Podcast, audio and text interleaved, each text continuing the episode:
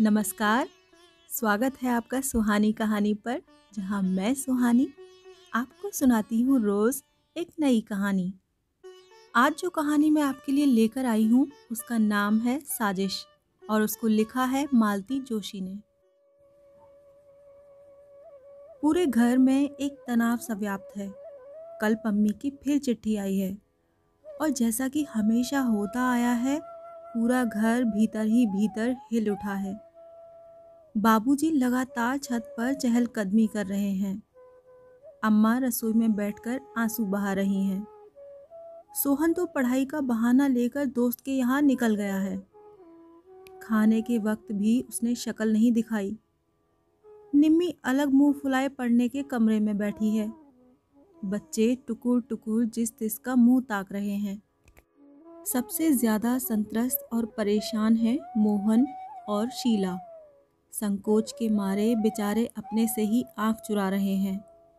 दोनों ने जैसे अपने होंठ सी लिए हैं। डरते हैं कि कोई ऐसी वैसी बात मुँह से न निकल जाए, जो बारूद के ढेर में चिंगारी का काम करे। वैसे ही दोनों हमेशा से कटघरे में खड़े हैं। घर में अच्छा बुरा जो होता है, उन्हीं के सिर जाता है। पम्मी की जब भी चिट्ठी आती है, दोनों पति पत्नी अपराध बोध से ग्रस्त हो जाते हैं। क्योंकि उस चिट्ठी की पहली प्रतिक्रिया अम्मा पर होती है। वे बड़बड़ाना शुरू कर देती हैं। इनके लिए तो बहन भार हो गई थी ना। बस, ठाव देखा ना ठिकाना, झोंक दी भट्टी में। अम्मा को तो बस कुछ ना कुछ कहते रहना है। उनकी इन्हीं बातों से तंग आकर वे लोग निम्मी के वक्त थोड़ा सुस्त हो गए हैं और अम्मा बाबूजी सौ बार सुना चुके थे। दो दो भाई हैं, पर किस काम के? मज़े से हाथ पर हाथ धरे बैठे हैं। कल को लड़की किसी का हाथ पकड़कर भाग जाएगी, तब अकल ठिकाने आएगी। परेशान है मोहन, शीला। किसी करवट उन्हें चैन नहीं है। और अब फिर पम्मी की चिट्ठी आई है। अब इस घर में मेरा निभा नहीं हो सकता। आप लोग मुझे आकर लिवा ले जाइए, नहीं तो मैं कुछ खाकर सो रहूँगी। पम्मी का यह नाटक पिछले चार सालों से चल रहा है। पाँच साल के वैवाहिक जीवन में मुश्किल से एक साल शांति से गुजरा होगा। पता नहीं कब क्या हो जाता है और वह अपनी लड़की को गोद में उठाकर यहाँ चली आती है। शुरू शुरू में तो सब उसे हाथों हाथ लेते थे। सबको उससे सुहानुभूति भी थी। बाबूजी खुद जाकर दो चार बार समधी जी से बेटी के लिए अनकिए अपराधों की माफ़ी मांगाए। दो चार बार दामाद को घर बुलाकर समझाया बुझाया, पर हर बार कोई क्या करे? अब तो खींच सी होने लगी है। पम्मी जब भी आती है, घर का बना बनाया रूटीन तहस नहस हो जाता है। बजट की धज्जियाँ उड़ जाती हैं। शीला तो उन दिनों अपने सारे अरमानों की, भावनाओं की गठरी बनाकर मन के एक कोने में पटक देती है। क्योंकि और सब लोग तो अपने अपने काम से बाहर निकल जाते हैं। पम्मी की दर्द भरी दास्तान और अम्मा के ताने उसी के हिस्से में आते हैं। यह तो वह किसी तरह सह जाती है। पर जब उसके फूल से बच्चे उपेक्षा का शिकार होने लगते हैं तो उसका खून खोल जाता है। उनके कपड़े, खिलौने, यहाँ तक कि दूध में भी पम्मी की मुनमुन का हिस्सा निकालना पड़ता है। दिन भर दादा दादी की डांट पड़ती है, सो अलग। दुखियारी बेटी के लिए अम्मा उन दिनों कुछ ज़्यादा ही तरल हो जाती हैं। आए दिन घर में स्त्री पकवान बनने लगते हैं। अम्मा रोज़ पम्मी को लेकर रिश्तेदारों के यहाँ निकल जाती हैं। और रिक्शे तांगे में ढेर सा रुपया फूंक डालती हैं। पम्मी का मन बहलाने के लिए निम्मी को ठेल ठाल कर उसके साथ सिनेमा या पार्क में भेज देती हैं।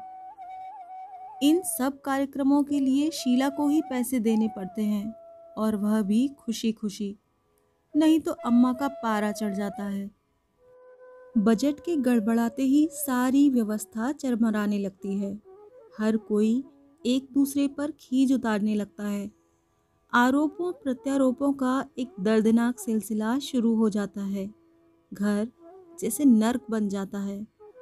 तब ऊब कर पम्मी कहती है, यही सब सहना था तो मैं अपने घर में क्या बुरी थी? सारा घर जैसे सांस रोके इसी क्षण की प्रतीक्षा में जीता है। बाबूजी फ़ौरन उसकी बात को उठा लेते हैं और तैयारी का आदेश जारी करते हैं। फिर ढेर सारे साज सामान के साथ भाई लोग उसे ससुराल छोड़ आते हैं। यह विदाई भी कम जानलेवा नहीं होती। घर की मामूली सी आय में एक बड़ा सा छेद कर जाती है। कई ज़रूरी खर्च, जैसे अम्मा की चप्पल, बाबूजी का टॉनिक, सोहन का स्वेटर या निम्मी का सूट, अगली किसी शुभ घड़ी के लिए टल जाते हैं। फिर भी सब लोग राहत की संतोष की सांस लेते हैं। पर खर्च की यह गहरी खाई ठीक से पट भी नहीं पाती कि पम्मी का खत फिर आ जाता है। दो दिन लगातार तनाव झेलने के बाद शीला से नहीं रहा गया। पति से बोली, देखो, तुम तो दिन भर बाहर रहते हो। इनकी नज़रें झेलनी पड़ती हैं मुझे। ऐसे देखते हैं जैसे मैं कोई हत्यारिन हूँ। तो क्या करूँ? उसे लेवा लाओ। इसका मतलब क्या होता है जानती हो ना? जानती हूँ, पर उपाय ही क्या है? कल को कुछ हो गया तो ज़िंदगी भर सबके ताने उल्हाने सुनने पड़ेंगे। सुबह दफ्तर जाते हुए मोहन ने सबके सामने सबको सुनाते हुए सोहन से कहा, ये दो सौ रुपये रखो और दोपहर की गाड़ी से निकल जाओ। कहाँ? जयपुर। पम्मी को लिवा लाओ। फिर यहाँ जैसा होगा भुगत लेंगे। अम्मा का चेहरा एकदम खेल उठा। वे बड़ी आशा से सोहन को देखती रहीं, पर वह पत्थर की मूर्ति की तरह निश्चल खड़ा रहा। रुपयों को उसने छुआ भी नहीं। आखिर मोहन को पूछना ही पड़ा, क्या सोच रहे हो? भैया, दीदी का आना क्या दो महीनों के लिए टल नहीं सकता? क्यों? क्यों क्या? जानते तो हैं, यह मार्च का महीना है। आपको अपने टीपू मीनू की चिंता ना सही। मेरा और निम्मी का तो ख्याल कीजिए। दोनों की परीक्षाएँ सिर पर हैं। इस समय तो कोई भी मेहमान अखरता है। दीदी तो फिर आप जानते ही हैं। आते ही सारा वातावरण गंदला करके रख देती हैं। घर में पाँव देने की भी इच्छा नहीं होती। पढ़ाई क्या खाक होगी? आप तो खुशकिस्मत हैं, छोटे भैया। निम्मी ने सुर मिलाया, घर में पाँव देने की इच्छा न हो तो दोस्त के घर जाकर पढ़ सकते हैं। हम क्या करें? दीदी आती हैं तो कितना काम फैल जाता है। वे तो किसी काम को हाथ नहीं लगाती, बस दिन भर बैठी बिसूलती रहती हैं। अपनी बिटिया तक तो उनसे संभलती नहीं, उसे भी हम पर थोप देती हैं। अम्मा एकदम हतप्रभ थी। तुम दोनों को अपनी सगी बहन भी जहर लग रही है? वाह रे कलजुग मगर शीला खुश थी। अच्छा हुआ कि अम्मा जी जान तो गई कि पम्मी का आगमन सारे घर के लिए कितना अनचाहा अध्याय है। सबसे ज़्यादा खुशी तो इस बात की थी कि जो कुछ कहा सोहन ने कहा, निम्मी ने कहा, मोहन और शीला के सिर कोई बुराई नहीं आई। उसके बाद वह प्रसंग एक तरह से समाप्त ही हो गया था। बाबूजी ने पम्मी को लिख दिया था कि बच्चों की परीक्षा के बाद वे खुद आकर उसे लिवा ले जाएँगे। इसी आशय का एक अनुरोध पत्र उन्होंने समधी जी को भी लिख दिया था। मोहन से कह दिया था कि एकाध पत्र बहनोई को भी लिख दे। हम उम्र हैं दोनों। दो बातें वह प्यार से समझा देंगे। लेकिन इस बार पम्मी ने किसी का इंतज़ार नहीं किया। वे छुटकारे की सांस ठीक से ले भी न पाए थे कि वह रोती झींकती आ पहुँची। उसे देखते ही सबके चेहरे फक पड़ गए। उस दिन घर में उत्सव का सा वातावरण था। मोहन ने अपने एक परिचित को सपरिवार आमंत्रित किया था। यह निमंत्रण अनायास या अहेतुक नहीं था। निम्मी के लिए उस घर में बात चलाने की योजना थी।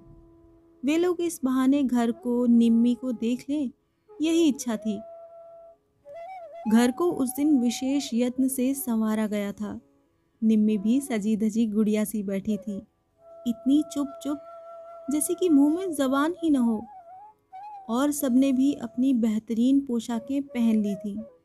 शीला ने जिद करके सास को भी कलफ लगी साड़ी पहना दी थी। वे मिश्री की डली बनी मेहमानों से बतिया रही थी। बाबूजी सबके बीच में चुपचाप बैठकर सामने वाली पार्टी को आंक रहे थे, परख रहे थे। शीला रसोई में व्यस्त थी। सोहन बाज़ार के चक्कर काट रहा था। मौका लगते ही बहन को चिकोटी काट लेता था। माहौल खुशी से सराबोर था कि पम्मी घर में भूचाल की तरह दाखिल हुई। आते ही उसने बुक्का फाड़ कर रोना शुरू कर दिया। मुझे वहाँ भट्टी में झोंक कर यहाँ सब बैठ बैठकर गुलछर्रे उड़ा रहे हैं। इतनी चिट्ठियाँ लिखी, पर कोई झांकने बिना आया। किसी को परवाह नहीं है कि पम्मी ज़िंदा है या मर गई। इतनी भारी लगती हूँ तो हाथ पाँव बाँध कर कुएँ में फेंक दिया होता। बार बार तंग तो नहीं करती। पर जब आपके पास कुछ देने के लिए था ही नहीं तो मेरी शादी क्यों की? लड़के वालों के सामने अच्छा खासा नाटक हो गया। महफिल तो उखड़नी ही थी। बार बार क्षमा याचना करके उन लोगों को विदा किया। उनके यहाँ से क्या जवाब आएगा? यह तो अब करीब करीब निश्चित ही था। बड़ी मुश्किल से कहीं बात लगी थी। सब चौपट हो गया। महीने के अंतिम दिन थे। फिर भी मोहन ने जी कड़ा करके स्वागत सत्कार में सौ पचास फूंक डाले थे। सब पर पानी फिर गया। घर में जैसे मातम छा गया। निम्मी तो खटपाटी लेकर ऐसी पड़ गई, उसने खाना भी नहीं खाया। और लोग भी पम्मी से खिंचे खिंचे ही रहे। अम्मा और भाभी को छोड़कर किसी ने ठीक से कुशल छेम भी नहीं पूछी। अपने स्वागत का यह नया अंदाज देखकर पम्मी सहम गई। दो दिन तो उसने किसी तरह सब्र कर लिया। तीसरे दिन फट पड़ी। लगता है किसी को मेरा आना अच्छा नहीं लगा। पहले से जानती तो यहाँ आती ही क्यों? अपमान ही सहना है तो अपने घर ही सहूँगी। घर में नहीं निभेगी तो कहीं नौकरी कर लूँगी। सोहन भी जैसे तैयार ही बैठा था। बोला तो कर लो ना नौकरी। ज़िंदगी भर भैया भाभी की छाती पर मूंग दलना क्या ज़रूरी है? जब मन होता है मुँह उठाकर चली आती हो। आखिर तुम्हारे लिए कोई कितना करेगा? घर में एक लड़की और भी है। आती हूँ, अपने बाप के घर आती हूँ। मम्मी ने तमक कर कहा, तुम्हारे दरवाजे पर आऊँ, तब आँखें दिखाना? बाप का घर। हम्म। कहकर सोहन बाहर चला गया। वह अपने दिल का गुबार निकाल चुका था। सुखी है सोहन। अविवाहित है। इसीलिए मन की बात बेरोक टोक कह डालता है। कोई यह नहीं कह सकता कि बीवी ने उसके कान भर दिए हैं। अपमान से पम्मी के आँसू निकल आए। सबसे ज़्यादा दुख तो इस बात का था कि सोहन इतनी बड़ी बात कह गया और बाबूजी कुछ नहीं बोले। जिनके बल पर वह अकड़ रही थी, कानों में रुई दिए वे चुपचाप छत की कड़ियाँ गिनते रहे। बाबूजी, उसने कातर स्वर में पुकारा। सब सुन रहा हूँ बेटे। बाबूजी ने उसी तरह छत की ओर निर्निमेश देखते हुए कहा। पर सच बात तो यह है बेटा कि अब तुम्हारे बाप का घर कहाँ रहा? सब तो चुक गया। पेंशन जो मिलती है, वह दवाइयों के लिए ही पूरी नहीं पड़ती। बेटे के भरोसे पर जी रहा हूँ। अपनी लंबी चौड़ी गृहस्थी उसके गले मड़कर बैठ गया हूँ। उसका बोझ और कितना बढ़ाऊं? बाबूजी, लेकिन पम्मी बेटे हम लोग तुम्हारे जन्म के जिम्मेदार हैं।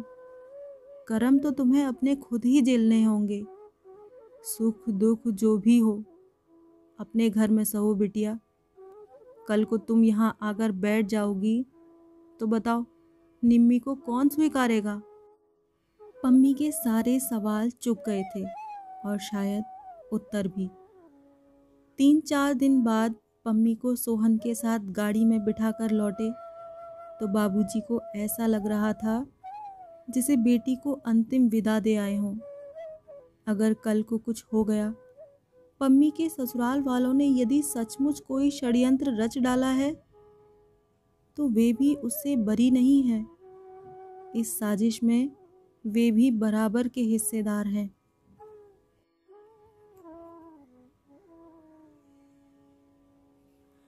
अभी आपने सुनी मालती जोशी की लिखी कहानी, साजिश। आशा करती हूँ आपको ये कहानी पसंद आई होगी। अगर आप अपने पसंद की कोई कहानी सुनना चाहते हैं तो मुझे सुहानी कहानी two two at the rate Gmail dot com पर उस कहानी का लिंक या पीडीएफ शेयर कर सकते हैं। मिलती हूँ अगली कहानी में। तब तक के लिए विदा।